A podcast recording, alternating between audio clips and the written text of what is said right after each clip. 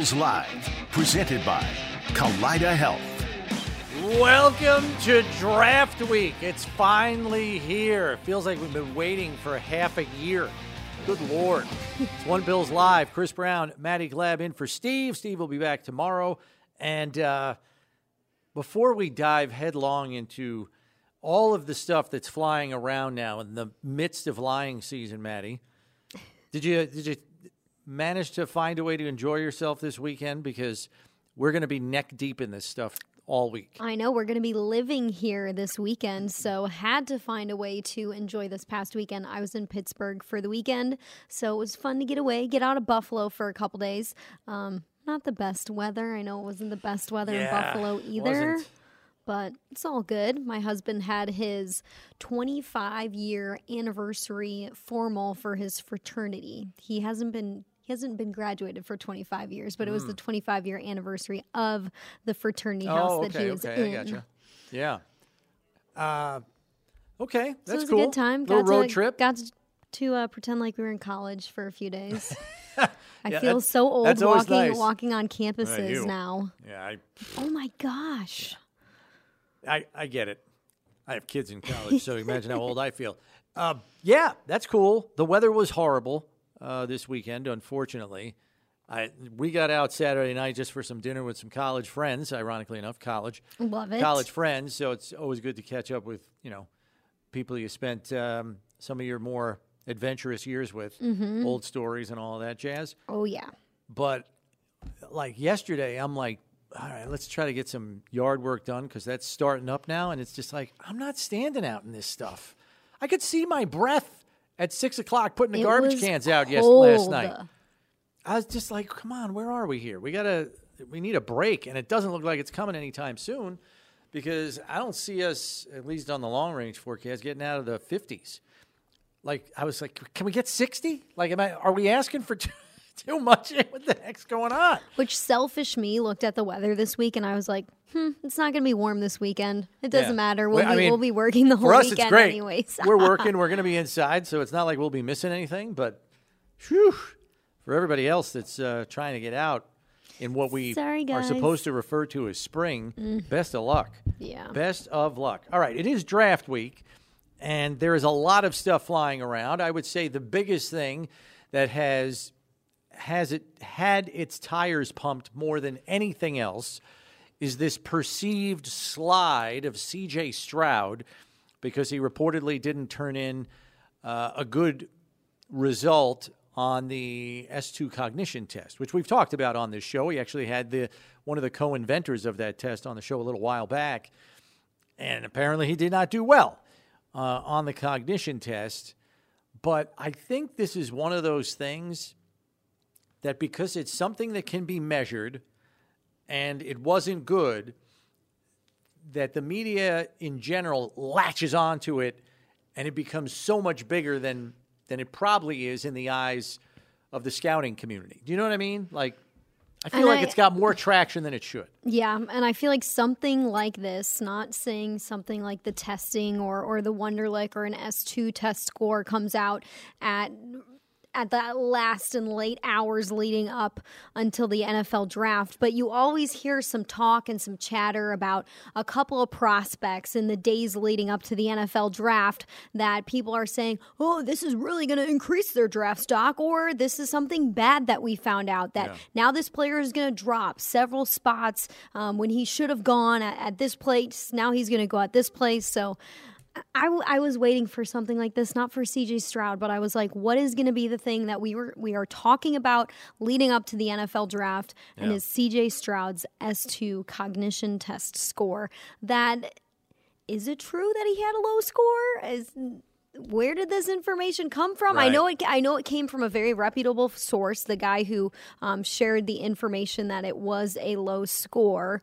Um, I would tend to think if it's not true, his agent would be all, All over, over it, it, yeah. and refuting it to high heaven. But even if it is legit, I think we have to remember that, at least as far as personnel evaluators are concerned, it's just a piece of the puzzle. Now, at quarterback, it might be a little bit more important because that test is based largely on a player's ability to process things quickly. You know, as we kind of learned when we had the guy on the show. Um, but I think there's a body of work component here that often carries the day for personnel evaluators in this league. And while it may ding a guy a little bit, I don't know if it's enough to completely see CJ Stroud plummet. So what happens now? He goes six instead of two, like seven.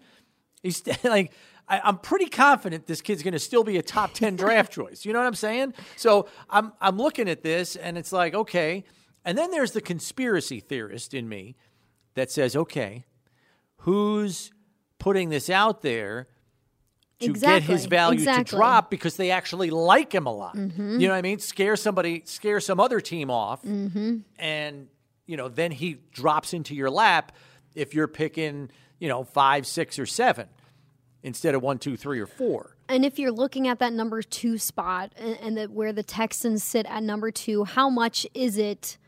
CJ Stroud's problem of this cognition test or test score, or is it really the Texans' will and want that we've kind of heard of in the last week that they might just pass on a quarterback because they would just rather go defense with that number two pick because of who their head coach is and because they really need to add to their defense and, and of the model of, hey, the 49ers have done it in years past bulk up that defense and worry about a quarterback later. Will there be a quarterback there for them later in the first round where they're sitting at at number 12? 12? Yeah. Is that an option for them?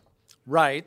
And the other thing too is if Houston in fact goes and does that and drafts defense, which I think is a realistic possibility. You got a defensive head coach in DeMeco Ryans who built the San Francisco mm-hmm. or was part of the architecture of the San Francisco defense there as their former DC if they go defense there, Arizona's going to get a king's ransom at three because now pick three represents the opportunity to get the second best quarterback in the draft, or at least the perceived second best quarterback in the draft. And you know they can they can take on all comers. What do you got for me? Oh, hold on, these guys are calling. They might have something better. I, I really think that Arizona will be in the catbird seat, and they have one of the weakest rosters in the league right now as it stands. So they should take as many picks as they can get in return because they need people. One guy that they get at pick two, pick three is not going to change their fortunes this year. They're better off getting five guys and hoping that that collectively lifts the value of their roster and their play on the field. So Houston goes defense. Arizona is rooting for that because then they can move out at three and get a bounty of picks for that spot. And I think we haven't really talked about this all that much, Maddy, but we talk about all these teams that may draft a quarterback. Everybody's expecting Houston to do it at 2 or 12. We know the Carolina's going to do it, Indy at 4. And then one team that people keep skipping over that I think is a wild card here is Detroit at 6. Jared Goff is in the last year of his contract. Yeah. And to me, that is a tailor-made spot for Anthony Richardson, a guy that can benefit – from watching for a year and, you know, take over the following year if Jared Goff can only get you so far. Now, the Lions claim that, you know, Jared Goff's our guy. We're, you know, we've hitched our wagon to him, this, that, and the other. Well, that's all well and good. But, you know, you get a, a physical talent with gigantic upside and ceiling like Anthony Richardson sitting in front of you at pick six. I think it could happen if he's still there. I don't even know if he's going to be there. Some people think the Colts are going to take Richardson over at Levis, although all the talk now is they like Levis better because he's more NFL ready to play now, and they do need somebody now. but I think if Richardson's on the board for the Lions at six, because they pick again at 18, they could get that kid at six and then get whatever the heck else they need at 18. I mean, that's I don't think enough people have talked about that. I remember being at the combine, the scouting combine in early March and, and talking to some people who, who covered the NFC and, and covered the Lions and just discussing, okay, where do you think the Lions should go here with the picks that they have? Uh, does defense make more sense than than an offensive player? And and if so who would that be? Or is there a surprise pick that you think really makes sense for this team? And i was talking to Carmen Vitali of, of fox sports who's a good friend of mine and, and she was saying early on, quarterback really makes sense, in my opinion, here for this team because of what they need to have going forward and moving mm-hmm. forward. And you you look at where the Lions are and what they do have and and how they did this past season, and you kind of start to figure out, okay, what what's a need for this team going forward? Is if this is going to be a team that wants to make it to the playoffs consistently, which I think we we saw that optimism and we saw we saw what could be for this team this past season. A lot of people were getting excited about this team last season with what they put on tape and what with what they put out there. So I I think quarterback makes sense for them. Yeah, I, I'm just amazed it hasn't been pumped up as much, and I don't know. Maybe maybe the Lions are purposely trying to steer people away from that narrative so they can kind of hide in the weeds and then pounce when the opportunity presents itself. But I think that's something to just keep an eye on as night one of the draft unfolds on Thursday. Uh, we also have mock drafts flying furiously here in draft week. At They're the bottom of the hour, up right now. Maddy is going to fill us in on the latest installment of Mock Draft 9 mm-hmm. But there are others that have happened just this week, today, uh, that are worth noting. This one surprised me a little bit, but NBC Sports' Peter King has the Bills taking North Carolina wide receiver Josh Downs in the first round of the mock draft at 27. Not in the second. A lot of people have Downs as a second round prospect prim- primarily because a lot of people see him as a slot only. He's slightly under five nine, and is a short area quickness type receiver, not a long speed or super burst hot, you know, low 40 time guy, but he gets open, makes a lot of catches. He reminds me a little bit of Wes Welker, um, that kind of mold, if you will. So I don't know. I mean, there's there are other diminutive receivers that are going to go in round one. A lot of people feel Zay Flowers is going in round one. Jordan Addison's going in round one.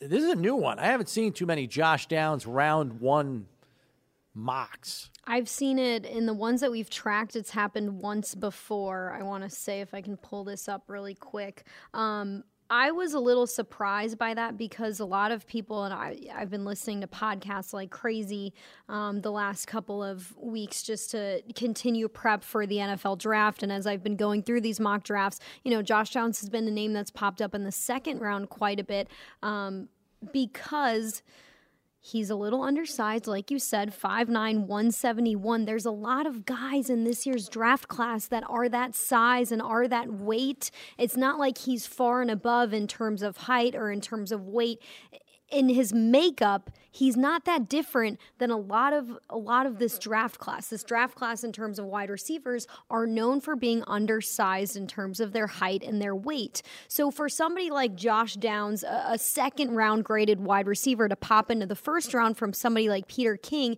you would think maybe this guy has a lot more size. Maybe maybe he gives you the versatility and his ability to play more than just that slot position. So I'm a little bit surprised that he would be going in a mock draft to the Bills um, in the first round just because you don't get the versatility with him and you don't get the size with him. And they're based on people that I've listened to and, and things that I've read, there is good depth in terms of the wide receiver class in the second round. You right. can get a lot of good talent in today into day two, rounds two and three. So reaching for a wide receiver like that at 27 doesn't really make sense in my mind, but maybe Peter King knows something that we don't know. I I think I I thought he would still be there at 59 for the yes. Bills in round 2.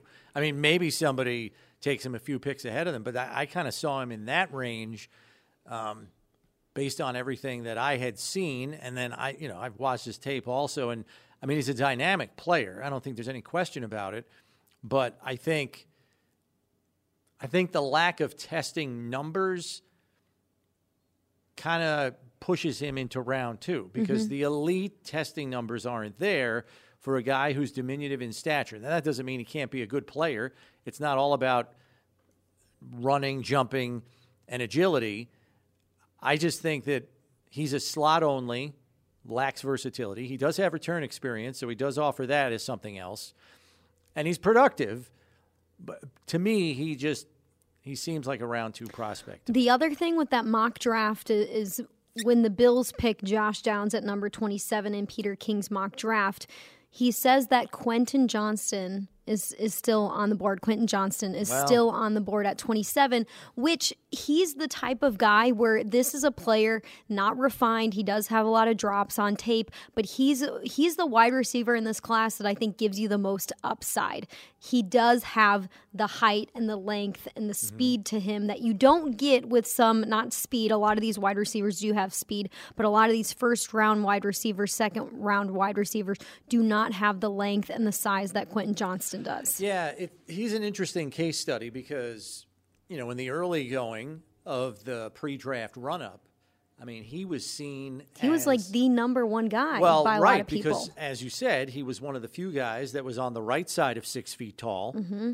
and I mean, since February, he's been kind of falling down the board. I've seen him the- going in the second round Yeah, in some mock that's what drafts. I'm saying. To the point where some people say top half of round two, not round one. And what that screams of is, I think that if that proves to be the case, and you know, you and I get through night one of the draft, and he's still on the board for day two, I think it's an indication that there are some concerns with his overall game. Uh, Look, there's potential in every player that's going to be drafted in this thing, and they could turn their career into something special. We've seen it happen in every round of this draft, and we've even seen it happen in the undrafted ranks. But there's clearly, if he gets to round two, I think there's clearly a concern or there's a hole in his game that bothers enough teams to say, the value doesn't match up to a first round grade here. Let's if he's still on the board in round two, we'll talk, but not in round one. We're not using a first round pick on him for whatever reason. And it might be different reasons for different teams, but it, it's interesting that there seems to be this consensus out there. Well, maybe Quentin Johnston isn't a first round pick, and that and that much like the Stroud stuff seems to be gaining momentum also over the last few weeks. The other interesting thing about Quentin Johnston is I was listening to a Bucky Brooks and Daniel Jeremiah podcast. It's one of my favorites, at least at, at this time, to listen to Move the Sticks because it's all draft related mm-hmm. stuff. And they were going through the, I don't know if they were doing a mock draft or an, an AFC type going through every single team and saying their needs. But Daniel Jeremiah talked about Quentin Johnston around picks 26 through 31 as a name to watch. And and he has said or he said on this podcast it's a name that he has fallen in mock drafts as of late. And and he was a hot name around combine time. But he said as of the last week or so and this podcast came out maybe a week and a half ago he said the name has picked up a little more steam amongst scouting staffs and Okay. teams. So he said, "Don't don't be shocked if he goes late round one." But even with that in mind, though, Maddy, that could present an opportunity for the Bills because if they like Quentin Johnston, Mm-hmm. sounds like he'll be there. If they don't like Quentin Maybe Johnston, he'll still be there. maybe some other team does and may want to get up into round one, Mm-hmm. And then that could could pose a trade opportunity for Buffalo as well. So. I think there's two ways to look at that if you're the Bills. If in fact he comes down there, do we like him enough to take him at 27? If not, is there going to be an interested trade partner looking to get up into the bottom of the first round where the Bills sit and say, hey, uh, our guy's still on the board. Can we make a trade? And then see what they have to offer. He was mocked to the Bills in Michael Renner's latest mock draft from Oh, yeah. PFF. We had him on last week. Yes. Okay, fair enough. Um, let's go around the NFL here quickly, presented by Kaleida Health, the official healthcare system of the Buffalo Bills. And the Jets and the Packers have reignited their talks regarding a potential trade for one Aaron Rodgers. So, why it was dormant for the last three weeks is beyond me, but I think both sides realize we have our position, you have yours. Let's talk draft week when a real deadline may actually lead to something getting done. I just don't know which one of these teams is going to blink. I think the Jets believe the Packers are going to blink because they know they have to get Rodgers off their books. And I think the Packers think the Jets are going to blink because option B doesn't come nearly as close to what Aaron Rodgers is as a quarterback. What's option B? Trading for Ryan Tannehill? Like, you're not giving up two ones to try to get Lamar. I don't see the Jets giving up that kind of draft capital when they're already balking at giving up whatever for it 40 seems year old like Aaron Rodgers. is no option B. It's Yeah, I, well, that's why I came up with Tannehill. Like, I could see the Titans moving Tannehill and getting more draft capital and just saying, look, we're gonna we're gonna move up. yeah, we'll we'll take the extra draft capital from the Jets, move up from eleven to three to Mm-hmm. And- and Arizona, take a for example, and take our quarterback there, and off we go. I could see that. Um, but oh my God, could you imagine if the Jets don't get the Aaron Rodgers deal done and instead wind up with Ryan Tannehill? The Jets would be jetsing. The, that would the tot- Jets yeah. fans would be rioting. Mm-hmm. Torches and pitchforks outside their facility at Fair Lawn, New Jersey. I was watching Good Morning Football this morning, and Tom Pelissero had a report about the the Packers and the Jets and these talks happening again. And he said the, the two sides are not there yet, but they are getting closer, whatever that means. Right. So Still he- not there. Right. So But getting closer. here's what I'm thinking because I don't think the Jets pick at 13 is part of the conversation. The general consensus that has been out there in cyberspace is that it's their two second round picks. The one they got from Cleveland in the Elijah Moore trade. So they pick 42 43 and everything we've seen out there is that the Packers want both of those um, especially if there is no talk about anything for the 2024 draft. And who knows, the Jets maybe want to give one of those twos and then something next year. And maybe the Packers say, no, we want both of those picks this year or forget it. Like, I don't know what the stumbling block is, but I, I don't think it has anything to do with the Jets pick at 13. So uh, then it becomes an exercise in are we giving up more assets this year or do we give up more assets next year? How much does that hurt us? What are we looking at? I, I don't know. But here's the thing, Maddy. If we get to Thursday night and you still don't have anything done, now you're down to hours. You know, you have hours before the second round starts the next day. And you know, what's going to what's going to trigger somebody to make the move because if we get to round 2 and n- still nothing has happened just because of the perception that pick 42 and 43 Yes, are in play here in these trade negotiations. We get on the clock at the top of round 2 like Sweating. who starts sweating? the Packers or the Jets? I don't know. Who's going to make the first I'm hoping for it because the drama will be juicy. I mean, the trades in the first round. Not saying that it would happen in the first round, but just last year's trades in the first round made made it so much more Oh, fun there and will be interesting, and, and the mystery. And I'm looking I think it was nine it. in the first round last year. I think this year has a chance to be more than that, primarily because of the quarterbacks at the top, and then secondarily, everything we're hearing is there is such a variance of opinion on player grades, even at the top of the board. You know, maybe outside the top eight or ten players, that it's going to prompt teams to get out or get in. And I, yeah, nine. I think it was nine trades in round one last year. I think there's a chance to match that this year or even exceed it. I'm working on an article that's going to come out tomorrow, and it's the top. It was supposed to be the top three positions the Bills should target Yeah. in night one of the NFL draft for their pick at number 27. And so I, I'm interviewing all these analysts and, and trying to to see if okay we can if they can agree upon three positions that the Bills should go after. Not. No way. No, no way. one. No way. We couldn't agree upon three. They could agree upon two, and the two were wide receiver and linebacker. Hmm. And then from there, it was a hodgepodge. It was whatever, whatever you want. It was defensive Oh, tackle. It was, it was cornerback or or defensive back. And so that article is coming out tomorrow, but I had to write about like five positions instead of three because because so many people have different grades on yeah. these prospects, and you don't know what's going to happen with how the boards are going to fall that late yeah. in the draft, and and everybody's been all over the place with the mock drafts. I mean, last year we had about 24 different players get mocked to the Bills in the first round. This year I think we have over 45 different names that we've seen in the first round. Yeesh. So much for uh, narrowing it down. uh, speaking of the draft, we have an interesting poll for you today. What draft scenario would prompt you to trade down as Bills GM? A, top three wide receivers are off the board. B, top four offensive tackles are off the board. Or C, top two playmaking tight ends are off the board. And running away with this thing in the early going is if the top three wideouts are off the board. I anticipated that to be a popular choice.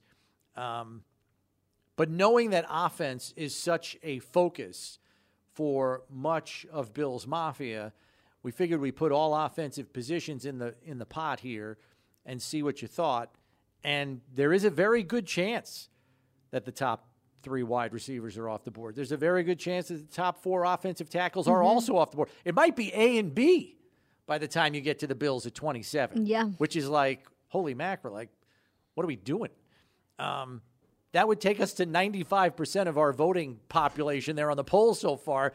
Everybody, which which is an indication that if that happens, every Bills fan is going to be like, "Get out of there! What are Get we still out! doing on the board?" So you let us know what you think at 803 0550, local number to get on board, 1 888 550 2550, the toll free number. What draft scenario would prompt you to trade down? And an explanation behind it would be great. Maybe you feel good about the depth of receiver beyond round one or one of those other positions. But you let us know at 803 0550. Got an open line for you there. And also, you can hit us up on the tweet sheet after you vote. You want to send a comment in, do that at One Bills Live.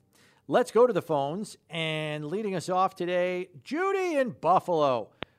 What do you got for us, Judy? Yeah, I, I just saw that there are two receivers on the list from Tennessee. So I would like to know what their stats are, and I would like to know who their quarterback was. I, I think it's sort of intriguing that there are two receivers from the same team. And you know, hey, if we can get them in a late round or something, there maybe there's, there's some quality there. Yeah, uh, good question, Judy. I don't think you're going to get either of those guys in a late round per se, but she's presumably talking about Jalen Hyatt and Cedric Tillman, who are the two top receivers in this class from Tennessee. And you'll see if you're watching on MSG, they're on our board as overall 54 and 56. I think Hyatt may actually go higher than that that's probably around the range for Tillman, which would put him in round two range of the Bills. And I can pull up their stats here in just a second because I have my uh, guide open right now. Cedric Tillman is more of your big body wide receiver. He's one of the guys that sticks out because of his size and length. Yep. Again, we've talked about this class not being a class that has a lot of size. Cedric Tillman does offer you that size and strength if that's where you want to go. A lot of people have said in the second round, if that's what you're looking for, this is a good player to go after. He had good tape at Tennessee. He was a good wide receiver. Jalen Hyatt is your type of player who he went off in this last year at Tennessee. He completely went off against Alabama, had several touchdowns in that game, but he's more of a more of a wide receiver, at least in college thus far, that's only ran a few routes. So his question is, yeah. Eh, do you want him to be that type of wide receiver too, who's a really good wide receiver too in college, or do you want him to expand his game? Has he been? Can he do that? He didn't do that with Hendon Hooker and the offense that Tennessee ran. Yeah, their quarterback was Hendon Hooker, which was another question Judy had. He's in this draft pool as well, coming off the ACL knee injury. Probably won't be able to practice and that kind of stuff at the start of the season, but figures to be good to go by November if the team that drafts him needs him on the field for some reason. But Jalen Hyatt, as Maddy said, did explode last year 67 catches, 1,267 yards, 15 touchdowns, and had five drops on the year. He was a unanimous All American, Biletnikoff Award, first team All SEC, led the team in receiving. The knock on Jalin Hyatt is that while he is six feet tall, he is 176 pounds. he is precariously light to play the NFL game. And so the general thought is, well, how is he against press coverage knowing he's going to be playing more physical corners? And that's the question mark, along with his lack of an expansive route tree. He ran a lot of posts, corners, go routes, not a lot of Crossers. yeah, not a not a ton of stuff over the middle, not a ton of intermediate routes. He was a field stretcher for them. He'd occasionally run some jet sweep stuff or some underneath swing passes, as our MSG viewers just saw there. But the vast majority of his production came down the field. So you know he can stretch the field, but can he do all the other stuff? It, it's not that he can't. Yeah. It's just that there isn't enough evidence on film that he can do it consistently. It's hard to put a knock on a guy like that because that's, like you said, that's the offense that Tennessee ran. Hendon Hooker would air it out. Jalin Jalin Hyatt was the guy to catch the ball and get into the end zone. That's that's what worked for Tennessee last year. That air raid type offense, but you haven't seen it yet on, on tape for Jalin Hyatt. He could be really good at that once he gets offered those opportunities. But do you want to take a chance at him? If you're sitting there at the end of night one and you really like him, is is it worth spending that first round pick or maybe uh, a, a top of the second round pick on, on somebody like that? Because he was really good at what Oh, yeah. he did. Uh, he had four touchdowns against Alabama. That'll make anybody sit up and take notice. Cedric Tillman, quickly before we go to break, he had a big junior season in 2021, had 1,000 yards receiving on 64 catches with 12 touchdowns. And then last year, he had a left ankle injury, missed four games. So he only played in six games for Tennessee last year, so his stats fell off precipitously.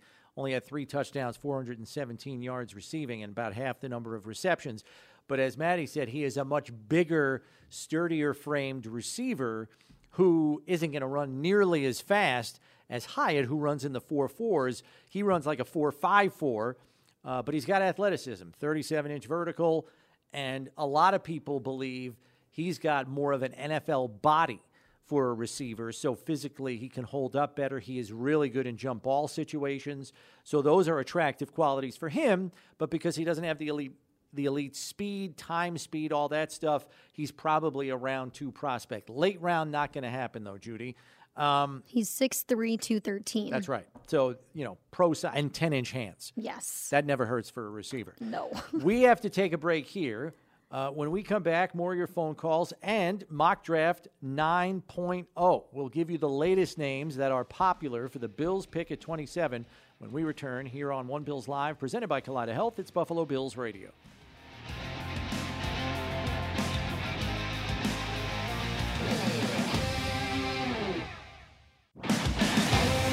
All right, back here we are on One Bills Live. Chris Brown, Maddy Glab with you on a Monday of draft week.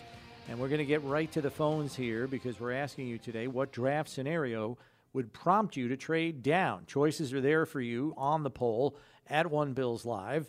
It involves top three wide receivers being gone, or maybe the top four offensive tackles being gone, or the top two playmaking tight ends off the board.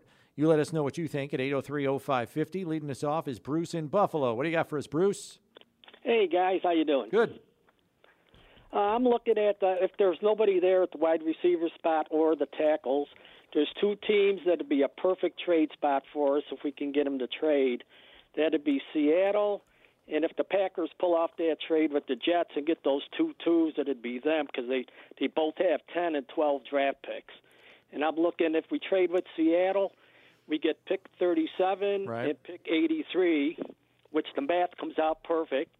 And if we trade with Green Bay, it's pick 45, 78, and 149. And, And- with those picks, Yeah. I'd go uh, in the second round. I'd take the top linebacker at 45. I'd take either Matt Bergeron or Cody Mauch if they're there at 59. At uh, 78, I'd take Rashee Rice or Nate Dell.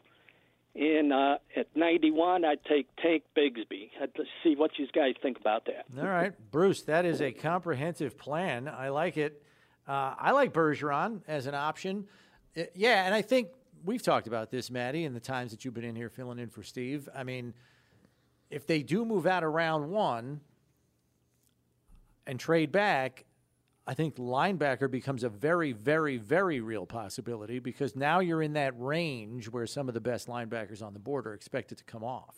From the people that I've talked to who cover this NFL draft and, and cover the NFL and, and have covered college football, the consensus is the Bills at the time that they're on the clock at number 27, they should have the pick at the best linebacker in this class. Now, does that mean they should pick a linebacker at number 27? I've rarely seen the linebackers going in the first round. Yes, we have seen Jack Campbell and Drew Sanders come off the board in the first round. Trenton Simpson also here and Oh, in the there a little bit in the in the mock drafts in the mock drafts that we've tracked. Um, Mel Kiper Jr. had Trenton Simpson going off the board at number 27. Um, but a lot of people also within that sentence of saying yes, the best linebacker should be available at that point. Does it make sense to go linebacker there because of the value, because of where other teams are picking above and below them? It seems like also in these mock drafts that have second and third rounds included, some of those linebacker names that have been connected to the Bills as as targets or prospects that they should go after are also going to be there when the Bills are on the clock in the second round. Hmm. You might not have All the way down to 59. Yes. Okay. I've seen some of them at 59. Maybe not your Jack Campbell or your Drew Sanders, Sanders, but a Trenton Simpson could be available there. Gotcha. Uh, let's dive into mock draft 9.0 a little bit more, and we'll talk about the linebacker option at 27 in the second hour of our show when we have Dane Brugler from the Athletic on with us because he mocked Drew Sanders to the Bills in his mock draft, seven rounder. Good Lord, talk about a marathon. But uh, we'll catch up with Dane in hour number two. Mock draft 9.0, Maddy. What is the headline? from 9.0 would you say if you had to pick a headline for what changed what do you think you would come come down on is it a specific position is it a specific name that came up more what what's your headline I think 9.0 an overall change that we're starting to see in all the mock drafts that we've tracked, which is now the number is up to 152. We're starting to see other position groups catch up to running back, which is reflective of goodness. the Bijan Robinson being mocked to the Bills so much in January and and February, and you're not really seeing that as much anymore. And because of that, you're seeing linebackers and you're seeing wide receivers be mocked to the Bills quite a bit more at that number 27 spot. So overall, uh, offensive line is still the favorite position, although in the last couple weeks. Offensive line has not been a popular position. Yeah, the being guard position to the pa- in particular it's has kind of fallen off. off. It was like big time Nobody's O'Cyrus talking about O'Cyrus Torrence That was- anymore. yeah i think I see now that's another guy that i think is probably He's round two Yes, now because he's is- Mm-hmm. guard only, not really tackle, can't offer center. And I think he might slide into round two after a lot of people were convinced this guy is going in the 20s. So offensive line still the most popular position as of late. Not really. I would say as of late, wide receiver has been way more of a popular position. So that's the second favorite position for the Bills at number 27. Then we go running back and linebacker, defensive back and defensive line. Two uh, favorite names: Bijan Robinson still up there. So is O'Cyrus Torrence, but Jordan Addison and Drew Sanders have now um, kind of hopped, gone above. Brian Branch was a popular Yeah. name for the Bills again early on in those mock drafts that we were tracking in January and February. But Jordan Addison has been mocked to the Bills quite a bit in the last few weeks. I would have to say that's the favorite wide receiver name that we've seen in the last few weeks is Jordan Addison. okay, because I was going to ask you, like, who would you have at the top of the leaderboard for this latest round, if I- you know? In turn, you said Addison's one. Is there another guy that's been pretty popular over this past week? Jordan Addison has been popular, and Drew Sanders has Hmm. also been a popular name over Okay. the last few weeks. Uh, In this mock draft watch 9.0, we tracked 14 mock drafts. Of those 14, five wide receivers or wide receiver was mocked to the Bills five times, linebacker mocked to the Bills four times at number 27, two defensive linemen, one running back, one offensive lineman, one corner. The favorite name of those 14, Jordan Addison, was mocked to the Bills three times of those 14. Okay. Drew Sanders mocked to the Bills twice in those 14 mock drafts that we tracked. So the thing about Addison um, that I like is he kind of, I'm not saying he's Stefon Diggs, but his route running style is similar to Diggs, uh, which was attractive to me. That was just what I saw when I watched him. Um, I think he can threaten at all three levels of the field. The problem here is he's 173 pounds. Yeah. And that worries some teams because you're you're concerned about what? Durability number 1 because we know the NFL game is far more physical and ability to get off press when you're facing a corner that's stronger than you and bigger than you. So I think those are the issues that some NFL personnel evaluators struggle with in terms of ranking him high.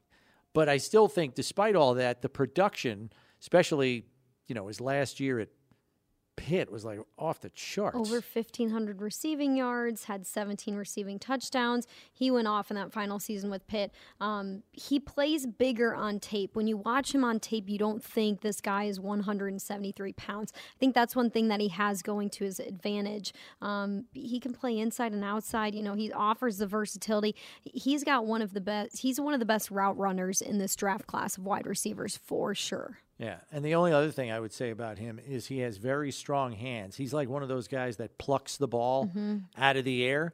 He's not a guy that uses his pads to catch. He doesn't body catch. He's a hand, he's a hand plucker, um, which is good. And as you said, while time wise he's only about four five, four four nine, I think he ran at the combine. Um, he does have the short area quickness, which some of our MSG viewers just saw because of his ability to get in and out of his cuts. And um, I think the other thing that's attractive about him is his number of drops have gone down each of the last two seasons. He had two on 81 targets last year. That's pretty good. Um, but yeah, it's the physical stature that's the biggest concern. 5'11, 173. I mean, that's right around him what I weigh. Like, gonna- Get out there, Brownie. Oh, Let's go. no. I, I don't have Jordan Addison's quick, so I will not be doing that. But it's like a, he's like a Marvin Harrison body type. Mm-hmm. Difference was Marvin Harrison ran like a four three five, so you know he's about he runs a four four nine, so it's a little bit different. We got to take a break here, but when we come back, more of your phone calls. Steve in Syracuse, stay where you are. You'll be first after the break to lead us off. Open line for you at 803 0550, 1 888 550 2550. What draft scenario would prompt you as a Bills GM to trade down from 27? The poll's up at One Bills Live. Check it out. We're back in a second.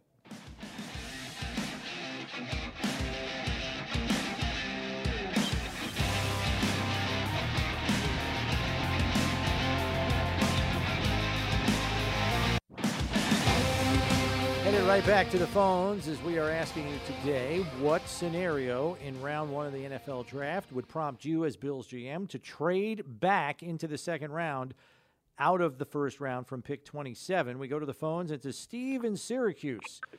What do you got for us, Steve? You're on One Bills Live. Okay, Chris. This this scenario, what I like to see the Bills maybe trade round uh, two and three back into the first round Oh, to get, to pick them maybe in in twenties, early twenties, and keep their twenty seventh pick as well. Get two picks in the first round. Get Denzel Washington, and then you get Jack Campbell. You got two of the best players at each of their positions in a, in a, in a draft. And then Denzel Washington, you could work, get him instead of a wide receiver. He's just like a wide receiver. Okay. Tall, yeah, quick. that's right, Steve. Um, and that's and that's a very aggressive move. I give you a lot of credit for. I think you're talking about Darnell Washington, though, right? Not Denzel. Yes, I'm sorry. he's as good as any receiver out there, and he's big. He can block. And then Campbell, what's wrong with Campbell? They can't, what is it necessary to pick a, a linebacker at the bottom of the round? It's, it's like being in the second round anyway. And he has got the instinct of a linebacker, and, that's, and he's very, very. He's the captain of the defense. My God, middle linebackers, you're captain of the defense. Right. Very important. All right. So I, I like I like that you're looking at this from another perspective, Steve. Of course, that would make for a for a very The very Bills would quiet have, Friday. The Bills They have would no have like picks. three picks on in day the NFL two. draft instead of six. Yeah. Um, man, that is very aggressive. I don't know. I don't know if I got the stomach for that. Um, I mean, I guess if you hit on two first rounders like you did back in 2018 with Josh Allen and Tremaine Edmunds, And you'd be all not? for it. I don't know that you got to go up and take Campbell at 27. Maddy was outlining earlier, you know, Campbell's kind of in that top half of the second round Yes. range. So the Bills may have to move up from 59 if they wanted someone like Campbell, or trade out at 27 and slide back into the second round, take him there. Um, and the analytics have always shown that it's it's more often than not better to trade back than it is to trade up, uh, just because of what it gives you, which is more swings uh, in the draft to hit on players. Um, speaking of players, there are three in mock draft 9.0 that came up, Maddy. So let's run through those Yeah.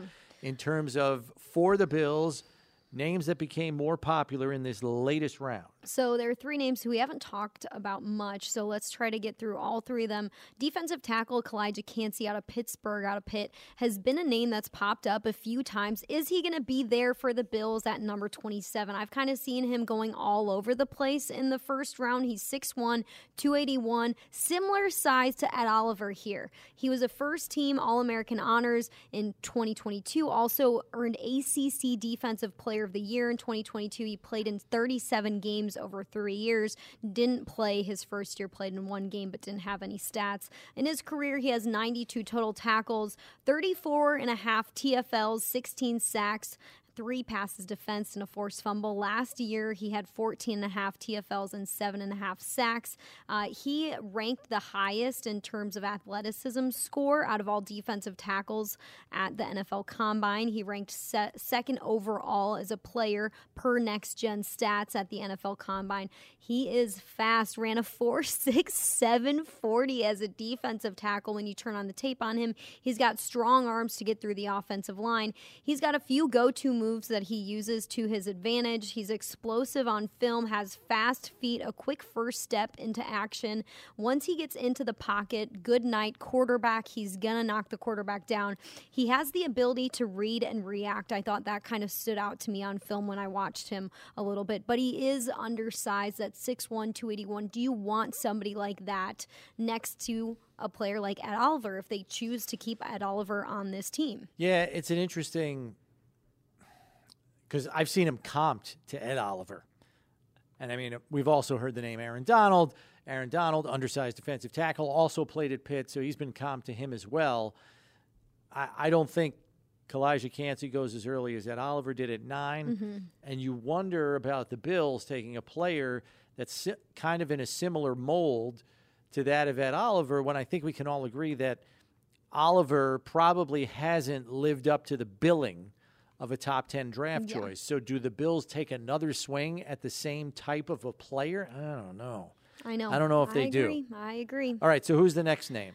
Myles Murphy, an edge rusher out of Clemson. Now, this is a player who's also gone all over the place in the first round, more more times than not in the in the first half of the first round. I really haven't seen him fall as far as number 27, but he did fall to number 27 in Peter Schrager's mock draft. Peter Schrager talks to people around the NFL. He talks to scouts and teams, so I thought this was very interesting that he would be available at number 27. He's kind of dropped lately in the mock drafts that I've seen. Uh, he's 6'5", 268, a junior. He was a former top five national recruit coming out of high school.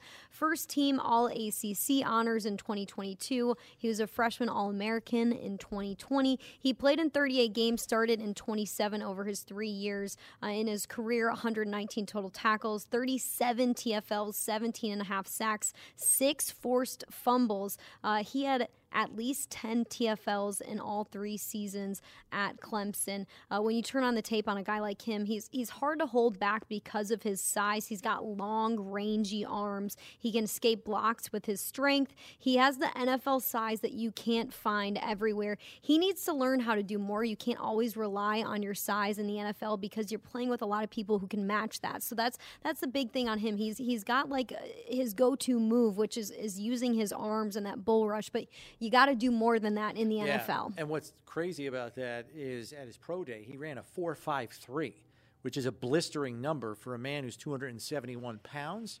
But that doesn't show up on tape anywhere. He's a power rusher by Mm-hmm. he's- trade, yeah. but he runs a 4.53. Like those two things don't compute for me. Mm-hmm. So maybe you could say, if you really like him, oh, he's just unrefined, he's undeveloped, he's a moldable piece of clay, he's got a high ceiling. Let's take him here somewhere in round one. Or you're saying, hmm, is there a hole in his game here that we can't fix? So this is an example of one of those players where there's going to be a lot It's of hard. mixed opinions. Some people are going to love this kid and love him even more after he ran a four five three, and there are going to be others that are like, eh, I don't know.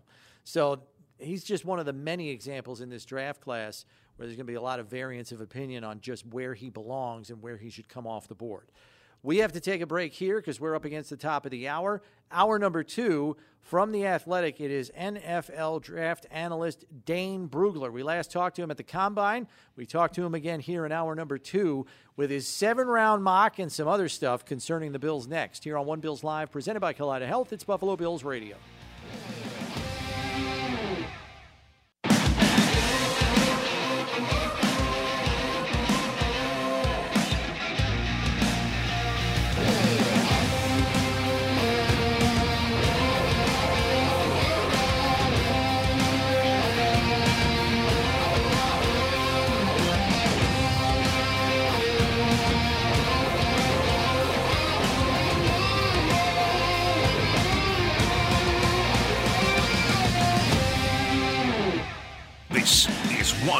Live, presented by Kaleida Health. All right, here we are, hour number two on a Monday of draft week. Chris Brown, Maddy Glab with you, and pleased to be joined now by the NFL draft writer extraordinaire from The Athletic, Dane Brugler, who, if you haven't gotten your hands on it yet, the 308 page tome known as The Beast. Dane pretty much works on this for 360 days out of the year and it's got uh, I think it's over it's 401 scouting reports. I think was the total this year. 1893 player rankings, and if you want to know how fine Dane cuts it, like if you need to know that Darnell Washington was the youngest of eight kids, it's in there. so. Uh, Dane, thanks for joining us. Uh, we'll ask you how people can get their hands on the beast in just a second. But you just finished recently your seven round mock. I don't envy you for having to do that. Um, but maybe just lay out for me the most eye opening thing that you took from your own first round after you put it together. Yeah, it is a, a big challenge, but it, it's been very beneficial for me because it really makes you lock in on each one of these teams and focus on okay, these are their needs, these are their tendencies, this is what they like to do in the first round, or maybe they stay away from this position in the first round. And so it really makes you focus in on general managers and their drafting styles, uh, coaches, the impact that they have uh, and, and, just the evolution of the draft. And every year it, it, changes based off of how we see certain positions. And you know, this draft has its own identity, um, and the, the it's going to start with the fascination of the top ten with the quarterbacks. Where do those four quarterbacks come off the board? Uh, do we see some trade action? Uh, it, that that's going to really suck up all the oxygen in the room on draft night uh, on Thursday when we talk about those quarterbacks in the top ten, and then uh, then it becomes Jalen Carter watch. Uh, where does Jalen Carter go? Then it becomes Bijan Robinson watch. Where do, where does the the top running back this year? He could go as early as eight to the Falcons.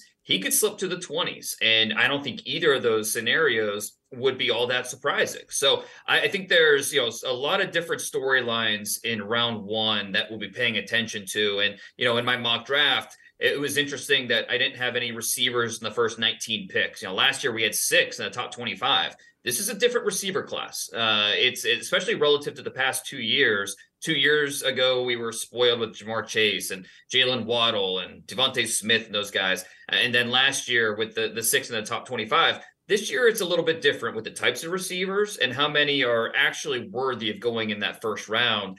Uh, maybe uh, a few could be on the board there at uh, at 28. Maybe someone uh, you know the the Bills be looking at. So, uh, really interesting group of skill position players uh, in this year's first. You have the Bills choosing Drew Sanders with their first round pick at number 27.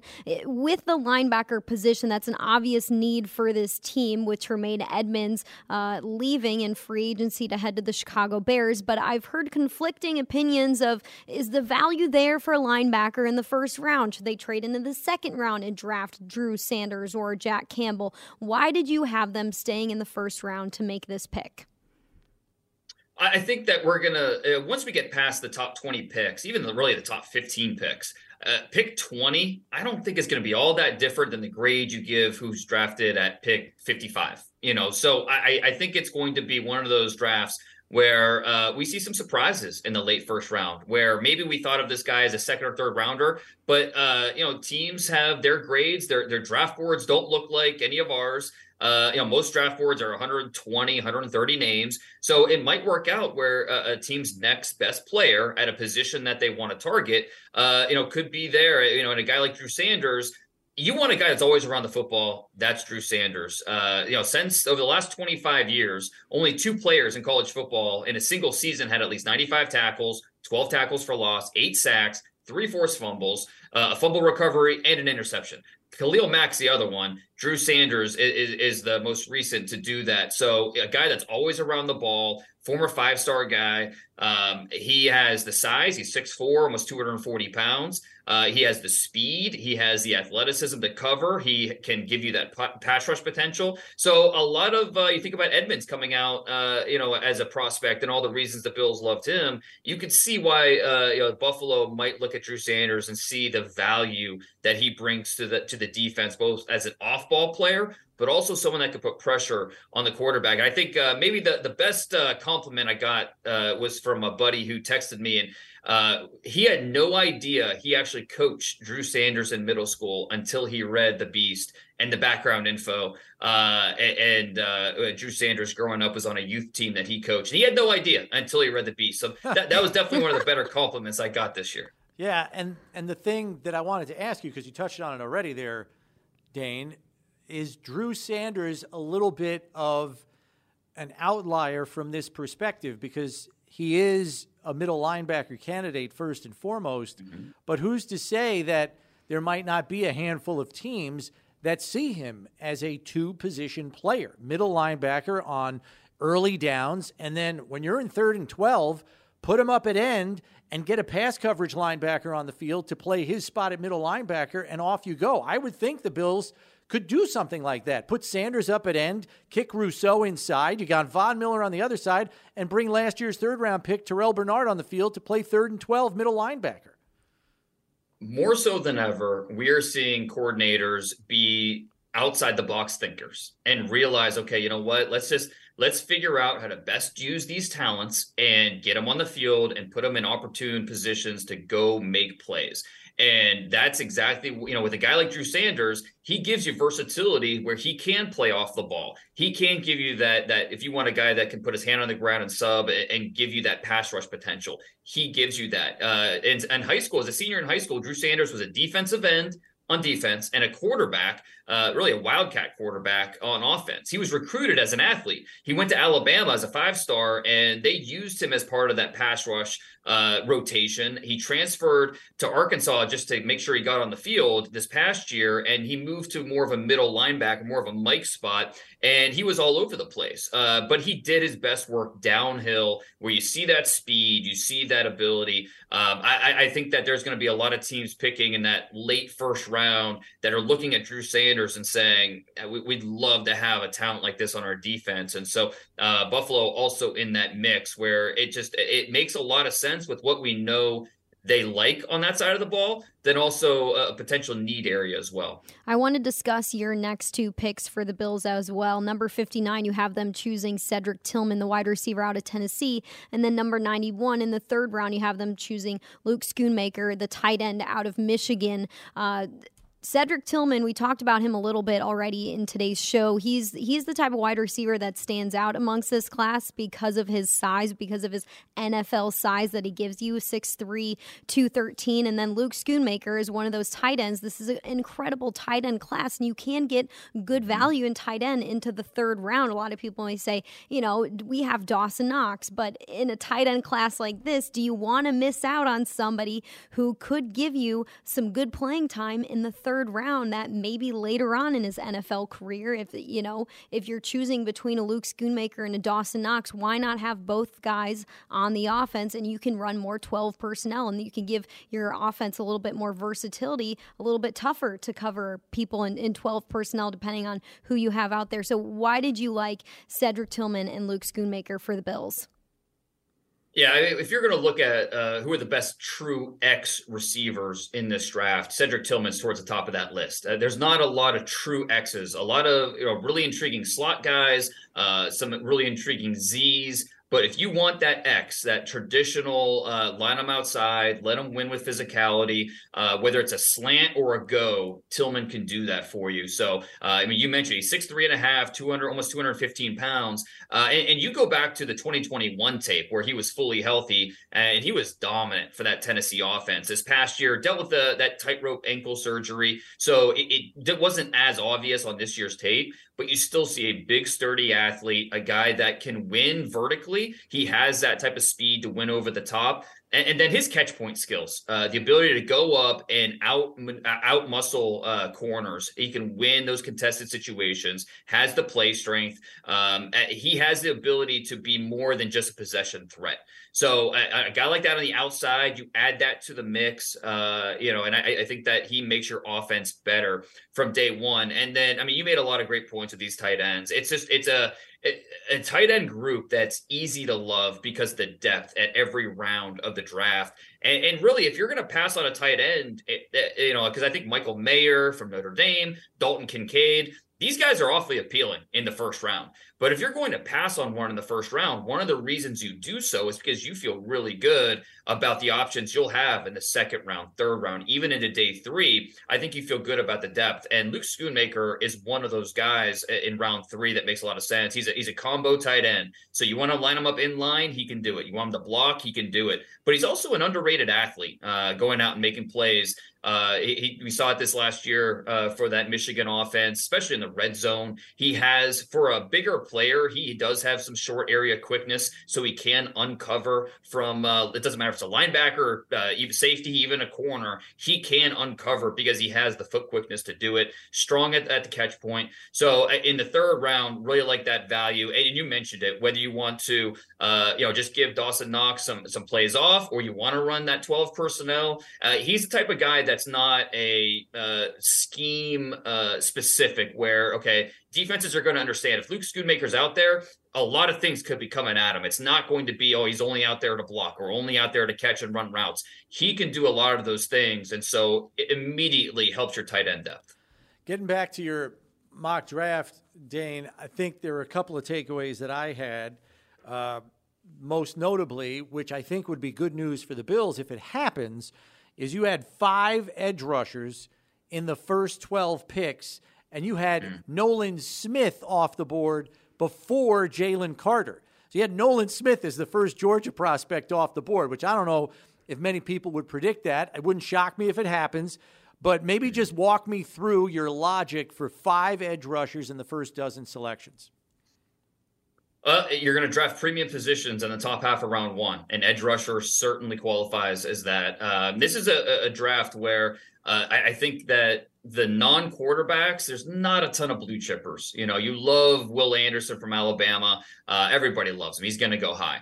Um, after that, you know, Tyree Wilson uh, from Texas Tech certainly has his fans. Um, Jalen Carter, eh, you can make the arguments one of the more talented players, if not the most talented player in the draft. Obviously, uh, the off field throws a wrench in everything. He's not going to be for everybody. Um, but after that, I, we're going to see a run on corners. We're going to see, you know, guy like Christian Gonzalez off the board quickly. Uh, Devon Witherspoon, the uh, Illinois corner. Those guys are going to go pretty quickly. Uh, tackles, the offensive linemen, whether it's uh, Skoronski for Northwestern or uh, Paris Johnson, Ohio State. But we're also going to see these pass rushers go. And in this uh, in this scenario, I, I did have Jalen Carter falling to nine in the Bears. I think he's going to go somewhere between five and nine. That's what everyone you know, talk to teams. They say five to nine. Seahawks Lions, Raiders, uh, Falcons, Bears. Somewhere in those five picks is where Jalen Carter is going to end up. Uh, and then, uh, but in this scenario, I had him going nine to the Bears, and Nolan Smith, I had him going eight to the Falcons. Who uh, Falcons just need more juice on that side of the ball. And with Nolan Smith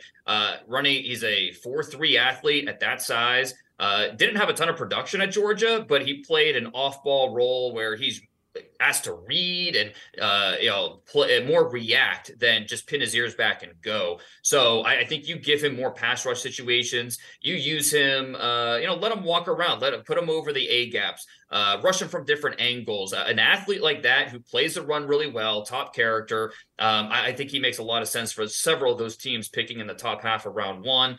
Uh, it, Lucas Van Ness from Iowa uh, is a, a guy that's ascending. You feel good about where he's going to be two to three years, power, explosiveness doesn't really know how to use it in unison quite yet but you're betting on uh, the, the, ability and what he's going to bring to you. And then also Myles Murphy in there in that mix out of Clemson, who has a ton of ability, um, uh, but another guy who's still figuring things out. So it's uh, it's a pass rush group that we're going to see these guys go quickly, uh, but it's not. It's also one of the deeper positions this year. So late first round, early second round. Uh, you know, guys like BJ Ojulari um, uh, from Kansas State and Anudike uh, Uzomah. We're going to see a lot of these edge rushers come off the board in the top 50 picks. One more question for me about your mock draft that you had. You have uh, the Texans choosing CJ Stroud with that number two pick. Do you believe that they could still go quarterback? Do you think it's a smokescreen that they're starting to talk, or we're starting to hear about defensive players being linked to that number two spot? What's your take there? Yeah, it's how quickly these mocks become outdated, right? um, as soon as I did it, um, you know, it, it, started to hear from, uh, you know, my my sources around the league and saying, you know what, we we think that this is real. The Texans, um, know, what I was told was the Houston staff, offensive staff, there just there's not a consensus that there is a quarterback worth taking at two uh, if Bryce Young does end up going number one. And if that's the case, if you're Nick Caserio, the general manager, can you really force the issue and say, hey, we're drafting a quarterback? You know, this is an offensive or just a coaching staff in general in Houston that they're all first year coaches, uh, or you know, with uh, DeMeco Ryans, um, Bobby Slowik at offensive coordinator. I mean, these guys are not in a hurry to force the issue, so uh, they might look at the roster and say, you know what? I mean, we, we we don't love, we like these quarterbacks, we don't love any of them. Let's get a Will Anderson who can be a cornerstone for our, our build moving forward. And you know what? We still have two first round picks next year. Uh, we have the 12th pick this year. Uh, you know, we don't, we, we have a lot of options here. So we don't have to force it if we don't love our options. And I think ultimately, I think that's what's going to happen. I, you know, you never know. Ownership could come in and say, listen, guys, we're taking a quarterback, figure it out. Uh, but at the end of the day, I think it's more likely uh, we see a non quarterback, whether it's Will Anderson, Tyree Wilson, uh, go at number two, and then the intrigue is at three with the Cardinals, who would love to get out of there. Uh, do we see a trade up uh, for one of these quarterbacks? Could it be as simple as the Colts moving up one spot to make sure they get their guy, whoever that may be? Uh, do we see the Raiders make a move? Do we see a team outside the top 10 make a big splash? Could it be the Titans uh, picking there at 11? Uh, you know, Tampa Bay, you never know. So, you know, there's a lot of intrigue with that number three pick and who the trade partners could be to go get a quarterback. And then the last one for me, Dane. Um, Hendon Hooker is kind of the wild card quarterback. Does he go in the first round? Does he wait until day two to hear his name called? I haven't heard much around this, but I'm just curious your thought on it. Just a wild theory. Um, haven't heard much about the Ravens at 22 or the Vikings at 23, mm-hmm. but those are two teams that could be looking for a new quarterback in 2024. Um, and knowing Hooker's hurt and he's got rehab in front of him, any thought of those two teams at 22 and 23 giving consideration to Hendon Hooker? Obviously, two different situations uh, with what the Ravens are facing and, and, what the, the Vikings are looking at. The Vikings are, are, in a really interesting spot because you have a general manager and head coach that are in their second year now. Um, what do they? What does their 2024 roster look like? Is Kirk Cousins still atop the quarterback depth chart? Um, I mean, they they still made the playoffs this year with Kirk Cousins as the guy, but do they really see him as, as someone that can get him to that next step, or do they feel like they need to go get him through the draft? Hendon Hooker, it, you have to talk about timeline with him because he is coming off the ACL. He is coming from an offense that you know, we have not seen a quarterback come from that that Art Briles tree uh, uh, of offense. You know, we, have never seen a quarterback really make that transition and play at a high level in the NFL. Uh, so there's there's a lot of questions and ifs. Um, so you better be convinced with uh, Hendon Hooker if you're going to draft him in the first round. I, I think that most have second round grades on him, but if he does go in the first, it'll be because you want that fifth year option. Because, like you said, you're almost taking a redshirt year with him that first year. So, in order to get that year back, you draft him in the first round, get that extra year, and then you move forward in 2024 with him, uh, you know, competing to be to, to be the starter, which uh, not every team uh, they're on board with, but all it takes is one. Beauty's in the eye of the beholder, and it's never more true than with quarterbacks. All right, Dane, you put the work in, so let everybody know how can they get the Beast, the draft guide for the 2023 draft here. Just need a subscription to the Athletic. That's it. You signed up for a month, you signed up for a year, uh, you get it. And I promise you, uh, it will be a resource guide uh, for you all three days of the draft. Uh, no other draft publication has uh, you know testing information from us 1,900 players. Um, a lot of a lot of good background stuff in there. So uh, you know if you like the draft at all, I, I promise you you will not be disappointed with, uh, with, with the draft guide. And just you know go on my Twitter at dp brugler. Uh, I have the link pinned at the top. Uh, best way to get it. It's it's pretty simple and I think it's a pretty good value. All right, Dane, thanks very much. As always, uh, enjoy the draft. We'll may catch up with you afterwards, see if you could give us a little review on some things, especially how the Bills did. We'll see how things turn out. No, I can't wait. Thanks, guys. All right, Dane Brugler joining us here, NFL draft writer for The Athletic. 308 pages. And I am telling Insane. you, it's not. Remember when you were in school and your and your teacher told you, you you have to have a book report and it's got to be at least three pages, and you're in there double spacing, and you know d- like Increasing the size Yeah. of periods and commas. indenting every paragraph. I don't know if there is a draft guide out there that crams more words on a page than mm, Dane's yeah. draft guide. It is as comprehensive as you will find, and the background information is just start. You heard him say it. He said Yeah. one of his friends, you know, in the coaching community, youth coaching, realized he had Drew Sanders in middle school based on what he read in Dane's draft guide. He he had no idea he had him as a player in middle school, which is just it's crazy, absolutely nuts.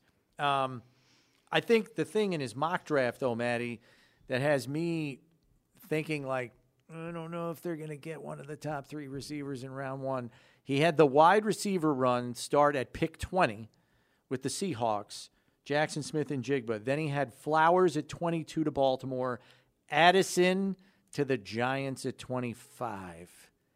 I, I worry that they're just going to miss that top three receiver window. And that's what I have heard from talking to people and reading things is with the Giants and the Cowboys sitting right in front of you at 25 and 26. Those are two obvious teams that could be drafting a wide receiver. Mm-hmm. It would make sense for both of those teams. So by the time the Bills if that happens for the Giants and the Cowboys, by the time the Bills are, are on the clock at number 27, your pick of the litter, first round wide receivers, it may be gone. Yeah. And my only hope is because I know the Giants do need a corner pretty badly, but it's a deeper corner class than it is a receiver class this year. And that might prompt the Giants to go wide receiver early, corner a little bit later. And then you just got to hope that maybe Dallas, after losing Dalton Schultz in free agency, may draft a tight end mm-hmm. instead of a receiver. That's the hope. Let's get back to the phones, though, to find out what trade down scenario you would consider. What would have to happen in round one for you to get out of round one at pick 27 with the Bills? We go back to the phones. We go to Joe in Williamsville. What you got for us, Joe? Hey, Chris and Maddy, how are you? Good. Uh, as far as trading down goes, uh, I think uh, I would trade down if uh, the Bills uh, they're rated first round uh, draft uh, players. You know, the players that they have rated for uh, first round were gone. You know, then I uh, I would trade down if I were them. Uh, my qu- uh, question is: the Bills are picking 27th. And I know Miami does not have a first round draft choice this year for some uh, uh, rule they broke. Uh, so in the second round, we're drafting in the 59th position, and my math tells me we should be drafting 55. If you could explain that. And then the other thing is there was an article about a month ago on Bills.com that said Connor McGovern was the worst free agent signing because of his downfield blocking. He's not a good run blocker. I think they rated him, I, and who they are, I, I don't remember, uh, uh, but they they rated him as 33, and but they said his he's a good blocking uh, guard. Uh, they rated him uh, as far as blocking goes at uh, 73, 74. Uh, anyway, uh, if you could answer those two questions, I'm going to hang up and listen to you you know hear what you have to say. All right, Thanks for your Joe. Thanks for the call. Appreciate it. That grade sounds like a PFF grade. It does. Um, and I would I would highly doubt it's on BuffaloBills.com. Um, I will say this uh, with the first part of your question, the Bills are drafting 59th. And while there is one fewer pick in round one, so everybody moves up a spot, and that's why the Bills pick 27th, not 28th. But based on where they're picking in round two, it's 59th. That's just how the math works out.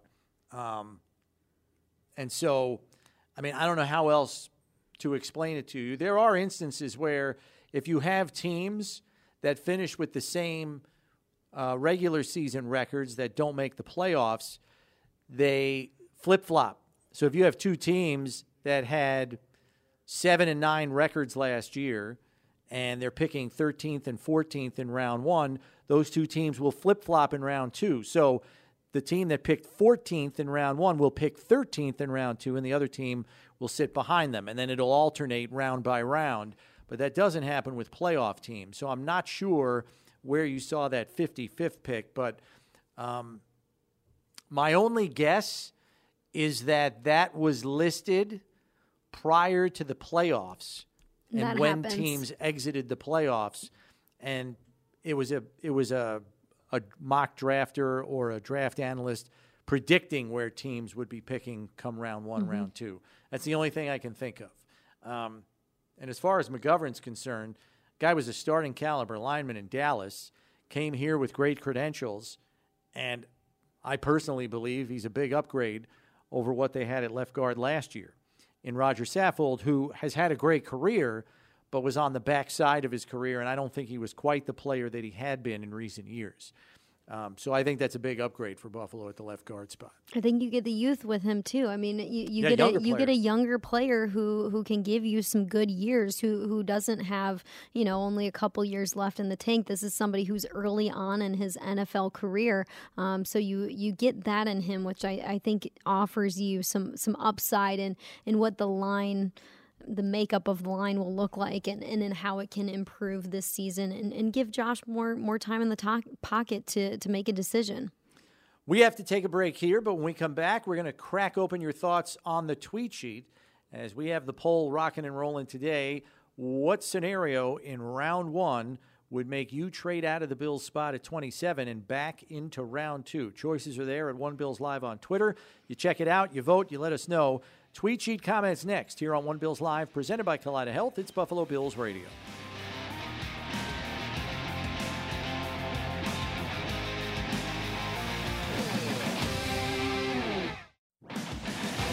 All right, back here on One Bills Live, Chris Brown, Maddy Glab, here on the Monday of draft week. And we are asking you what draft scenario would prompt you to trade down. It's a poll up at One Bills Live on Twitter where you can pick A, top three receivers are off the board, B, top four offensive tackles off the board, or C, top two playmaking tight ends are off the board. What would prompt you to trade down? We go to the tweet sheet brought to you by Corrigan Moving Systems, the official equipment moving company of the Buffalo Bills.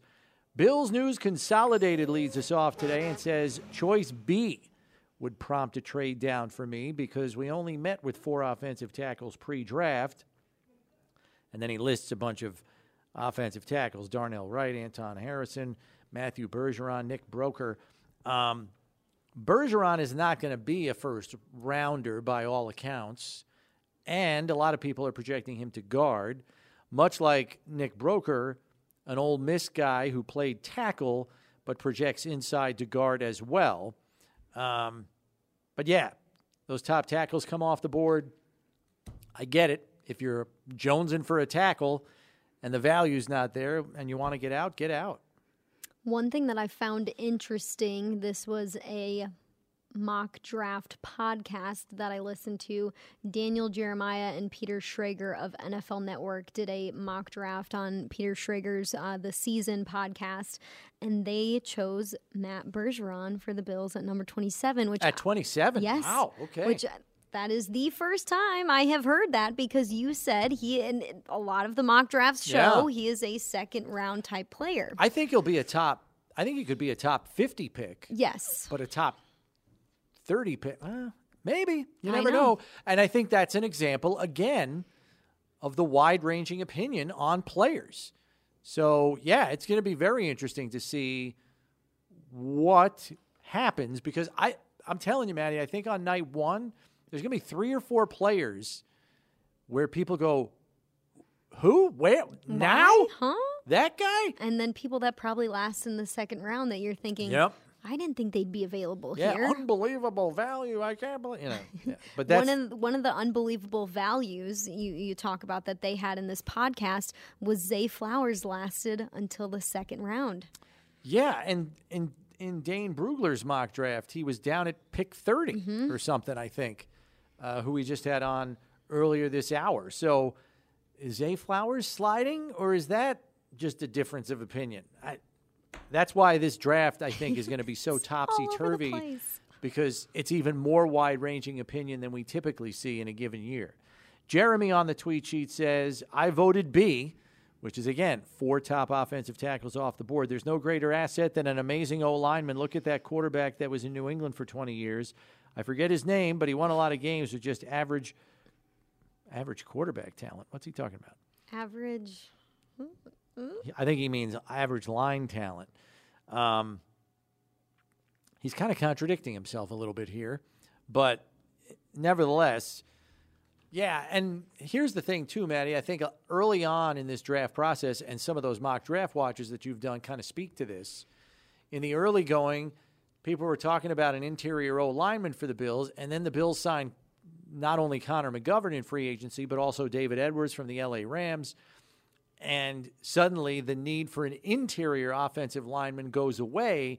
And I think more Bills fans said, well, looks like we got guards shored up, so let's go look at tackles now.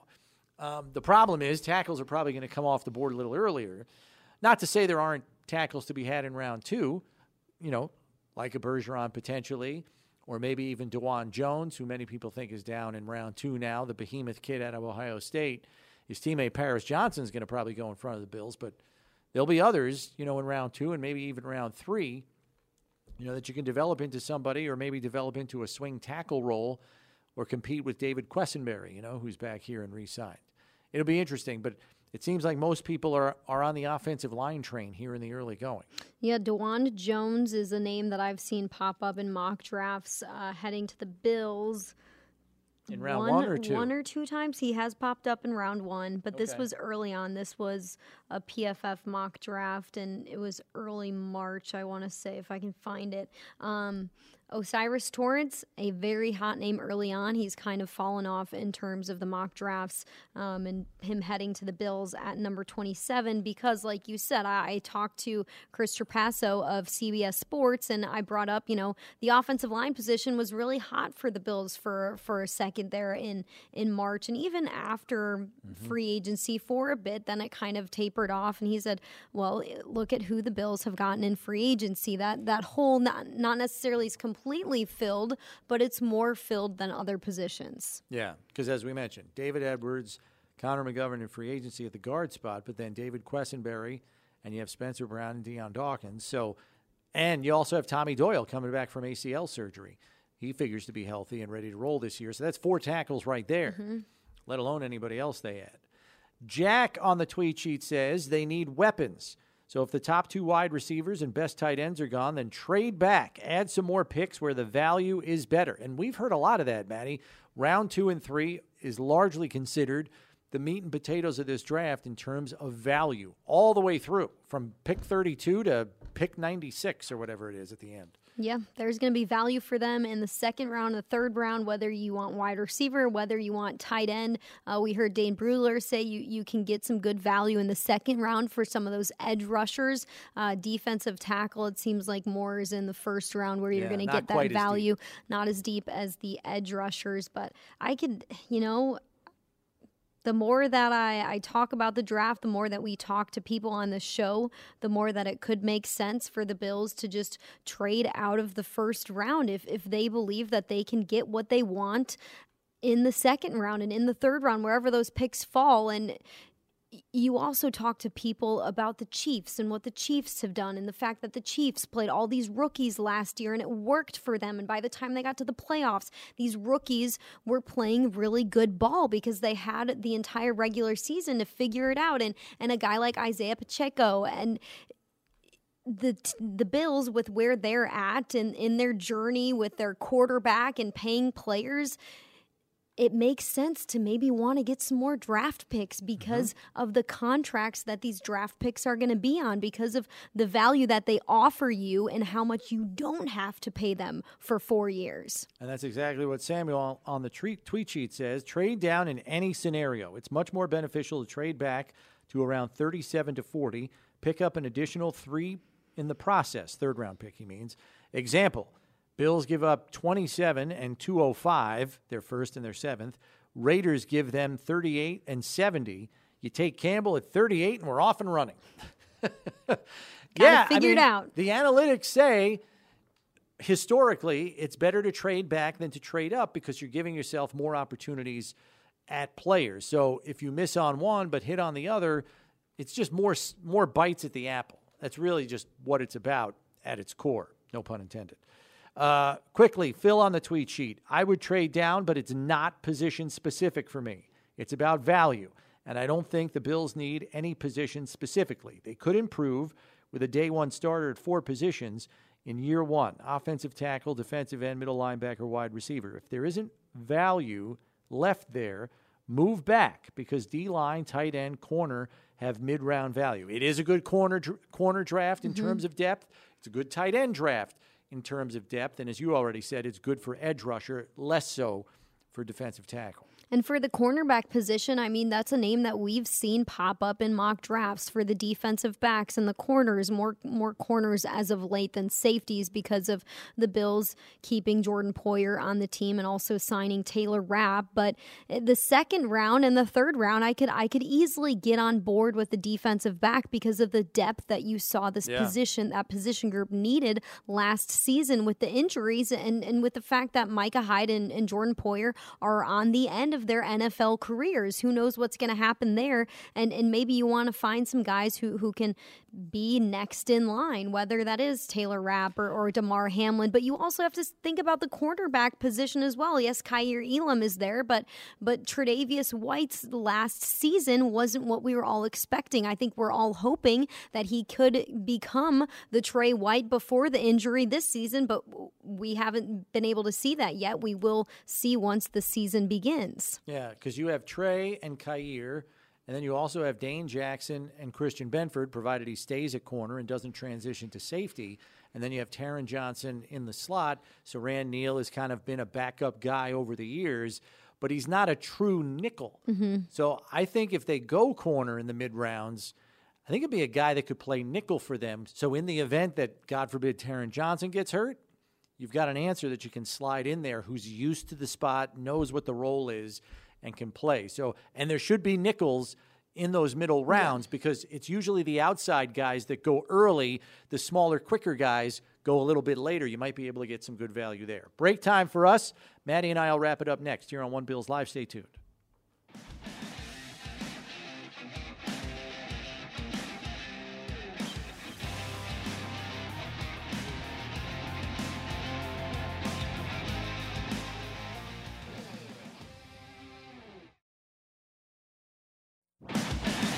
All right, back here on One Bills Live, Chris Brown, Maddy Glab with you. One final segment, couple of final thoughts on the tweet sheet. Ron says if the top wide receivers and tackles are gone, then yes, trade back. Possibly target either Drew Sanders or Jack Campbell or the next best tackle if they fit the value. And Lance says if Hopkins is available and the top two or three guys on the Bills board are gone, then make the deal to acquire Hopkins for pick 34 for 27. I got news for you.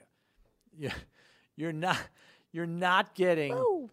I don't think the Bills are giving up a 1 for Hopkins. You're saying they would get the Arizona 2 back though. That eh, Got to make the money work. Yeah, I was going to say as much as the compensation what's the money work, like? It's the money that has to work key. too. That's the extra layer to this whole thing mm-hmm. that makes that deal so difficult to pull off and why no team has pulled it off yet. That's it for Maddy and I today. Steve is back tomorrow. Thanks for your help today, Maddy. But we will see you tomorrow with more draft coverage at 1. We'll see you then.